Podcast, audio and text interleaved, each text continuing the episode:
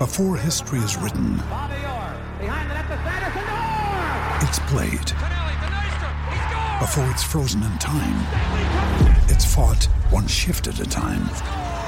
Before it's etched in silver, it's carved in ice. What happens next will last forever. The Stanley Cup Final on ABC and ESPN Plus begins Saturday. Great form by you hitting play on this podcast. Now, check out Same Racer, the brand new racing app for same race multi tips. Same Racer. Download from the App Store and Google Play. Powered by Bluebet. Gamble responsibly. Call 1 800 858 858. And the man who filled in for you last week, Butch, was uh, Matt Cross, who did a great job, and he's going to do a great job this weekend, I'm sure, on the call at Riccarton Park in a big weekend ahead. Matt, welcome to the show. Good to have you back on. Yes. Yeah, great to be back on, Jordan. Hi to you. Hi to Butch. Beautiful, fine day here in Christchurch. It was a really chilly start here. We hit about minus four or minus five, even in some parts around the Canterbury region this morning. But it's dawned a beautiful, fine day, so that frost would have held a little bit of that moisture in the heavy 10 that we've currently got. But I would say it'll thaw out a little bit during the day. And I guess, Butch, the difference this year is that we didn't have any flat races on the grass, so that grass should be pretty well saved up tomorrow. Really looking forward to it. Yeah, should be, as you say, Matt. Let's uh, rip into it. Race five, the Zilco Handicap. Uh, there's a few uh, racing that raced uh, in the Winter Cup and the like. Uh, pretty tough sort of a race. I thought Kick On could be uh, the one to beat with the four kilo claim. Yeah, I think you're right there, Butch. Uh, There's probably not too much between Kick On and Sea Shepherd. I know they've got a really high opinion of Sea Shepherd. 1400 metres suits gets Michael McNab on board, but just with that uh, four kilo claim of Kick On coming out of the Winter Cup, where he never really looked likely, I think he's the horse to beat, and you can probably play the Quinella quite confidently around those two. So Kick On, Sea Shepherd for sure, Butch. I can see them fighting out the finish in race five. Race six, the feature. You'll uh, be talking a fair bit about each of these runners with only five of them in there. West Coast, you'd have to think on what we saw the first day, uh, is clearly the one to beat. Did you see anything being able to uh, knock him off?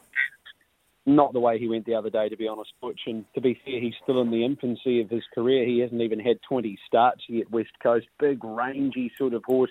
Mark Oulaghan, he knows how to get horses ready for the Grand National Steeple. So I don't really see anything beating him other than bad luck and himself. Carnaby's probably the main danger, but he'd have to lift many lengths to be beating West Coast.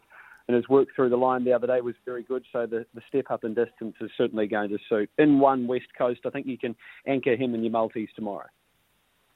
Um, at race seven, the Heat Store Handicap Very Flash was good late uh, in the Winter Cup, as was Summer Festival, who's racing particularly well, and we know how good he was early in his career internationally. Miss Tavi's in good form. Thought it was a good little race. This.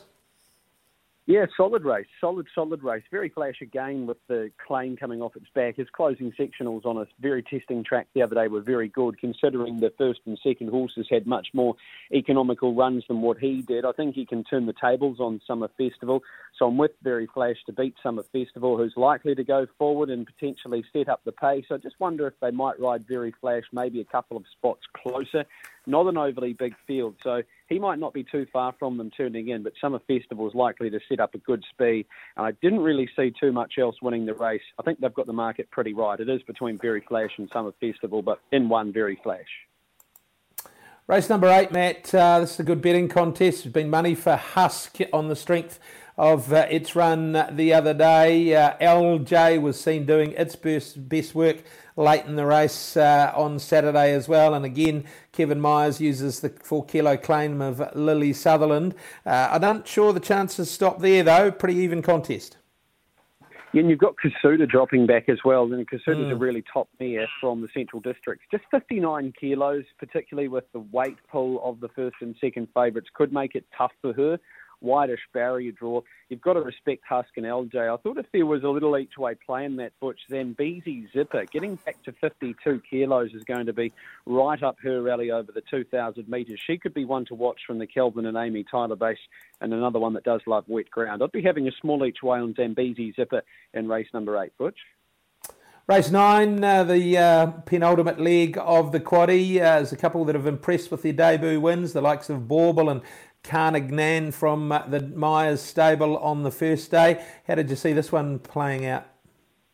I was happy to say Carrigan was the best bet of the day, Butch, to be honest with you. I said on Saturday after he won, look out for him when he gets to 1400. Well, it's only taken Kevin Myers seven days to do just that.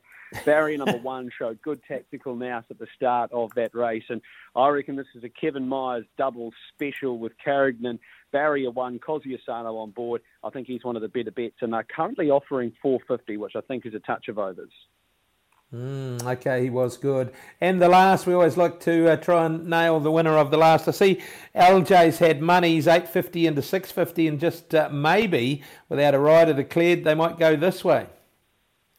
Yeah, you just never know, do you? And it, it does make it awfully hard sometimes to do the form when you're looking at the horses with no jockeys down. You you take the horse out and it changes total complexion of the race. So if he's in, yes, he can win. If he's out, Taramia Lad becomes the horse to beat at $5.50. Such a strong win here on Saturday, coming from a long way off the speed and relish the ground. Best value in the race, number 12, P and D. Really impressed with the way that that horse found the line, gets it on 54 kilos, and she's a horse that I think will appreciate the seven day backup. She's currently $16 with us over here in New Zealand. P and D, runner number 12 in the last. But Taramia Lad, very impressive on day number one, Butch. Thanks, Matt. Thanks for your time. Uh, thanks for uh, filling in uh, last week, and good luck to you. It must be a daunting prospect. Fifty-six hundred metres and just the five of them to talk about. Uh, what have you got? Some stories to roll out, or how do you how do you work your way through that? Yeah, I think we'll bypass the jokes, Butch. We'll try, we'll try and stay away from that. I don't know if I can top George Simon's joke up at, I think it was uh, Rotorua one day when he only had about four horses in it. But look, it's such a joyous occasion. If it was a maiden and you only had four in it, it'd probably be quite boring. But hopefully, we have a couple of them go at it from the thousand metres. I reckon it'll be the best part of eight minutes that we've got to get through. So.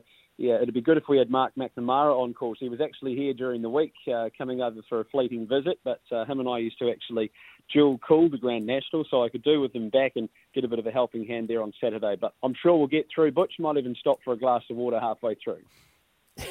Take a half time break. Thanks, Matt. Thanks for your time. Good calling uh, tomorrow. Yeah, cheers, guys. See you later. When making the double chicken deluxe at Macca's, we wanted to improve on the perfect combo of tender Aussie chicken with cheese, tomato, and aioli. So, we doubled it. Chicken and Macca's together and loving it. Ba-da-ba-ba-ba. Available after 10.30am for a limited time only.